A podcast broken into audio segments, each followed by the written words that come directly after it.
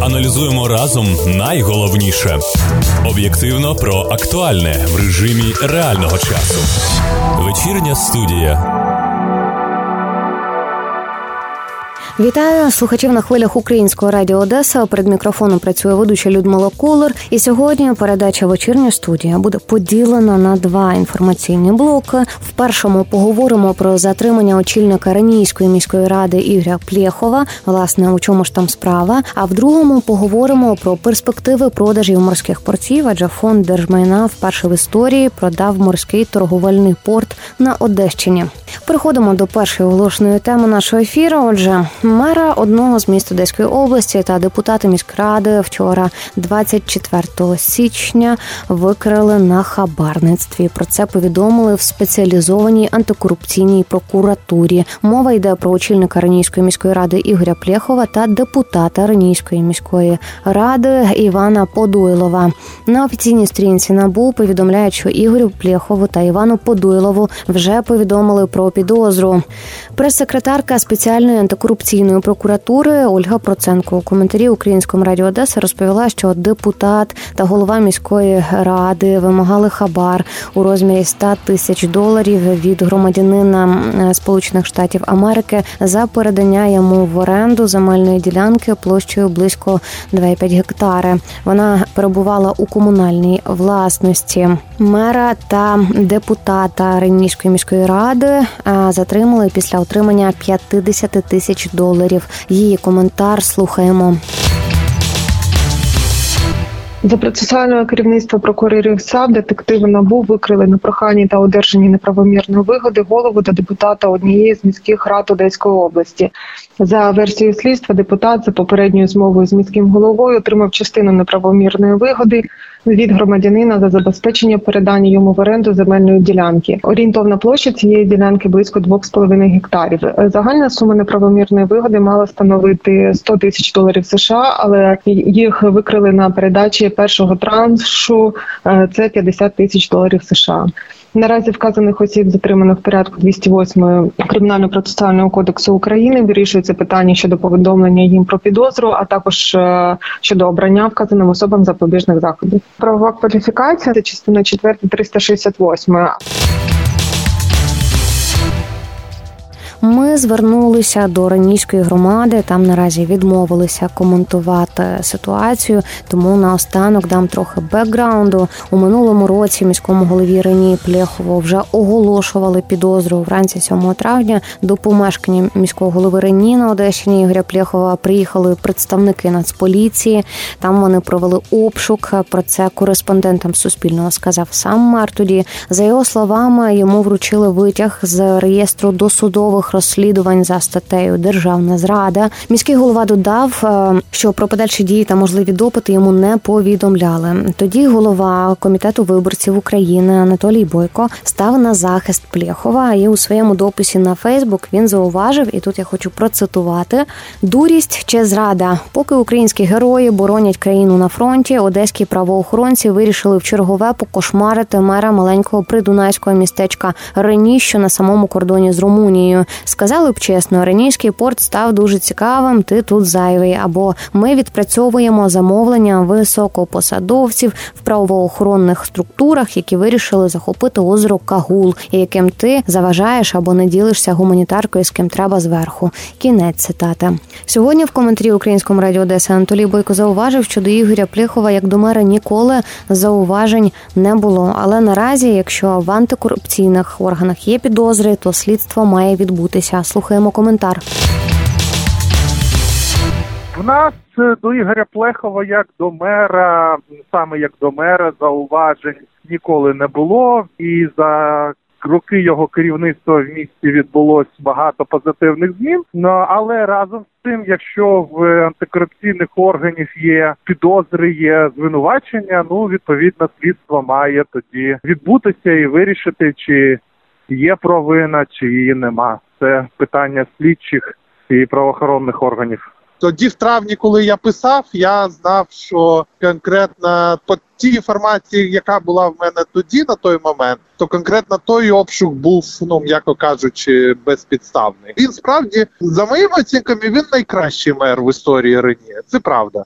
Але з іншого боку, якщо він скоїв злочин, то ну скоїв злочин. Отже, Українське радіо Одеса продовжують відслідковувати ситуацію з затриманням очільника Ренішської міської ради Ігоря Плєхова та інформуватиме вас щодо цієї справи у наступних ефірах. Ну а зараз переходимо до теми морських портів. Залишайтесь зі мною на хвилі. Аналізуємо разом найголовніше об'єктивно про актуальне в режимі реального часу. Вечірня студія.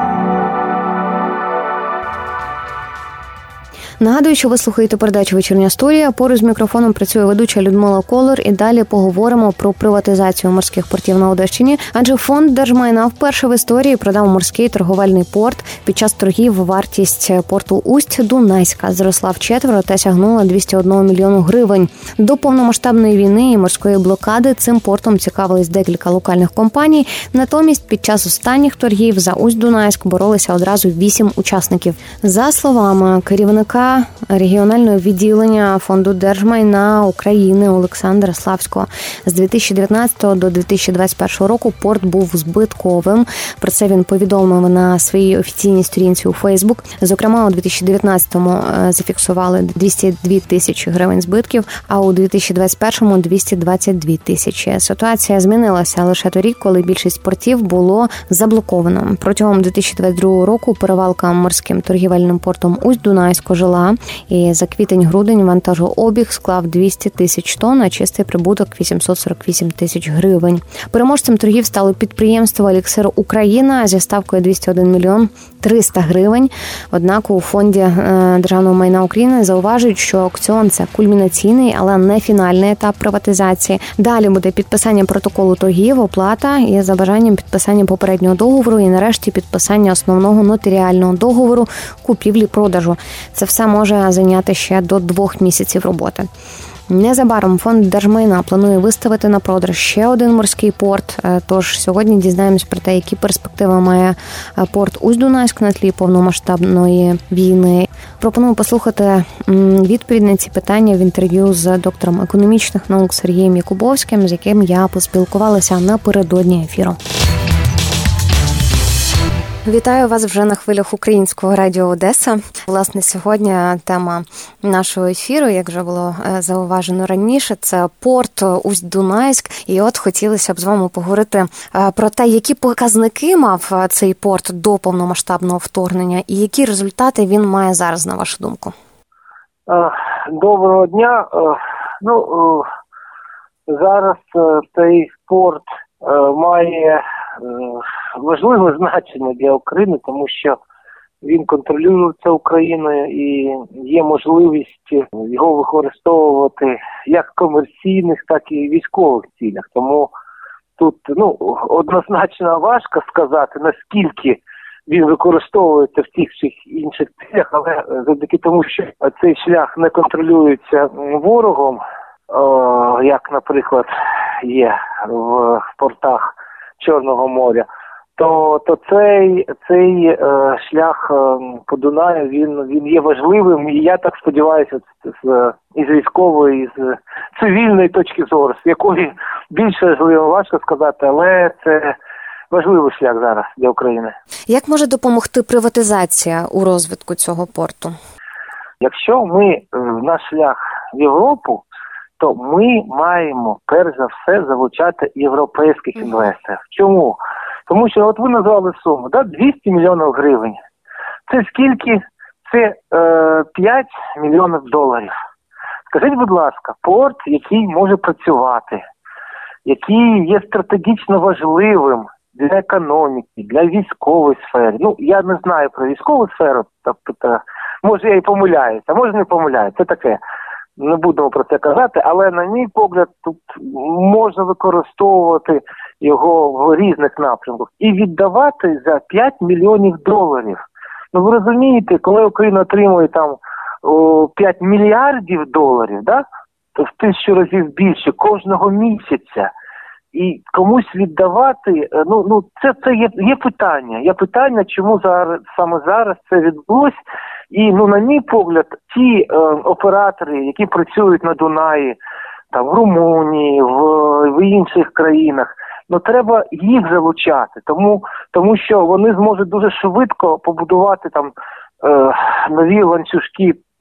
Е, щодо поставок товарів, у них є гроші на інвестиції, у них є енергозберігаючі технології. Тобто, ну ви розумієте, потенціал зараз Європейського Союзу чи, чи Сполучених Штатів, тобто тут можна і, і е, з Америки залучати інвесторів.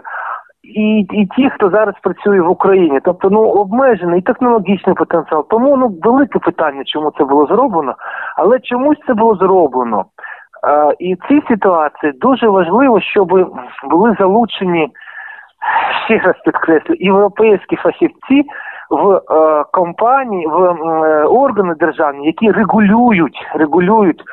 Е, енергетичну сферу в Україні, транспортну сферу, тому що ну ну є підозри, що може будуть будуть якісь такі стосунки неформальні, Е, тому нам ну, ну дуже потрібні спостерігачі з Європи. І в уряді нам потрібні європейські фахівці, тобто незалежні люди, які от ну майже безкоштовно, багато людей, які безкоштовно в Європі готові допомагати Україні, щоб це була прозора система і прозора система з е, транспортуванням через цей порт. Інакше, інакше нічого хорошого з цього не буде. А як гадаєте, чи є якісь ризики для нового власника, і е, от е, що власне йому слід враховувати в стратегії розвитку порту, озираючись на наші реалії сьогодення, на реалії війни? Ну це залежить. Ну, по перше, е, я я не знаю, хто є власником. Ну але якщо зараз ця компанія виграла тендер, якщо їй дозволити дозволили отримувати отримати контроль над стратегічним портом, ще раз підкреслю, це стратегічний об'єкт. То е, дуже добрі стосунки у власника компанії з керівництвом країни. Тому я вважаю, що в нього буде достатньо струму, достатньо інших ресурсів. Тобто Е, керівництво йому допоможе з цим. Тому з цього е, приводу в нього ризик не буде. Але для економіки, якщо він стане монополістом і буде сам вирішувати, кого допустити до цього порту, кого ні, то то, то, то ризики є. Може, це хтось пов'язаний з військовими, і цей порт е, буде перебудовано, щоб ну допомогти максимально поставкам озброєння. Може, це так, я не знаю. Але якщо це не так, якщо хтось може використати монопольне становище та заробити великі гроші значно більше ніж ці 200 мільйонів, які ну зараз майже не потрібно, тому що я ще раз підкреслю 5 мільярдів доларів, тобто ми отримуємо 200 мільярдів. Е, кожного 200 мільярдів кожного місяця, ну в гривнях. Да? Я розумію, що там потреби є, але ну 200 мільйонів це не що. І тому з фінансової точки зору це безцень, тобто його подарували новому власнику, але може, може він дійсно патріотична людина, і може він не буде використовувати цей порт для отримування ну, максимальної е, вигоди власної. Тобто, побачимо, але ризики для економіки є е, від цієї приватизації.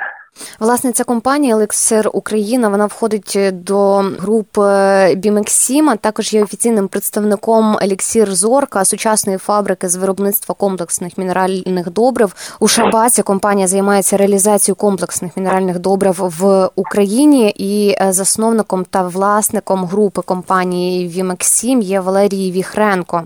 Е, займається переробкою, експортом та наданням логістичних послуг із зернових та олійних культур. А якщо будемо розраховувати на те, що все-таки приватизація порту буде для нього сприятливою, тому що бачимо, що там у 2020-2021 році порт був збитковий. Якщо робота покращиться, як це може змінювати економічний стан та клімат в регіоні? Це напевно буде моє останнє питання. Ну, все залежить від шановного пана, якого ви назвали. Да? Ну, якщо ця людина вона дійсно зацікавлена в тому, щоб ситуація в Україні покращилась, і і у цій людини є гроші для модернізації. Ви розумієте, що ну зараз змінились умови, які були раніше.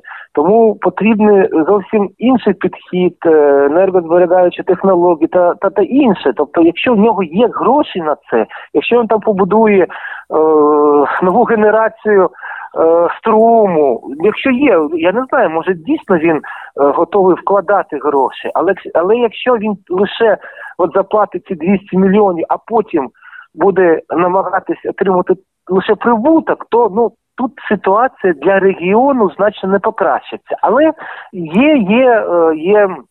Є можливість, може він зможе залучити кредити європейські, Європейського банку реконструкції та розвитку. Він він готовий надати в Одеський регіон. Ну велику кількість кредитів. Тобто, якщо це був такий підхід, що новий власник залучить гроші, інвестиції, модернізує порт, то він стане прибутковим, тобто товарообіг збільшиться, і дійсно регіон тоді виграє. Тобто тут вже все залежить від цієї людини, наскільки він дійсно е, бажає. Добробут Україні, регіону, і може так воно і є. Тобто будемо сподіватися на це, але це вже не залежить від держави, і ну тут є певний риск в зв'язку з цим.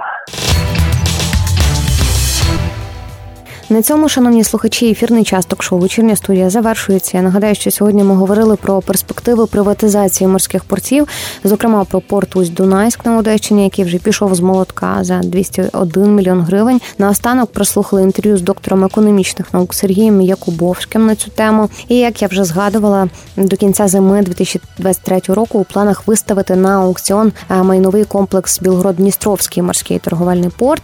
Про це повідомив начальник регіонального відділення фонду державного майна України по Одеській та Миколаївських областях Олександр Славський під час брифінгу у медіа-центрі Україна Одеса. За його словами, після порту Усть Дунайський це буде другий портовий актив, який спробують приватизувати. Чи будуть продавати за аукціони інші об'єкти, залежить від результатів е, приватизації Усть Дунайського та Білородністровського портів. Зараз за цим стежить Міністерство інфраструктури та Центральний офіс фонду державного майна. Ну що ж, на цьому все. Я нагадаю, що актив активні користувачі інтернету можуть послухати ефір онлайн на сайті Укркрапка у розділі як слухати у переліку обласних радіостанцій Суспільного мовника. Обирайте нашу, це Українське Радіо Одеса. І в студії для вас працювала Людмила Колор. Бережіть себе та своїх близьких, дотримуйтесь правил безпеки і почуємось в наступних ефірах. Аналізуємо разом найголовніше об'єктивно про актуальне в режимі реального часу. Вечірня студія.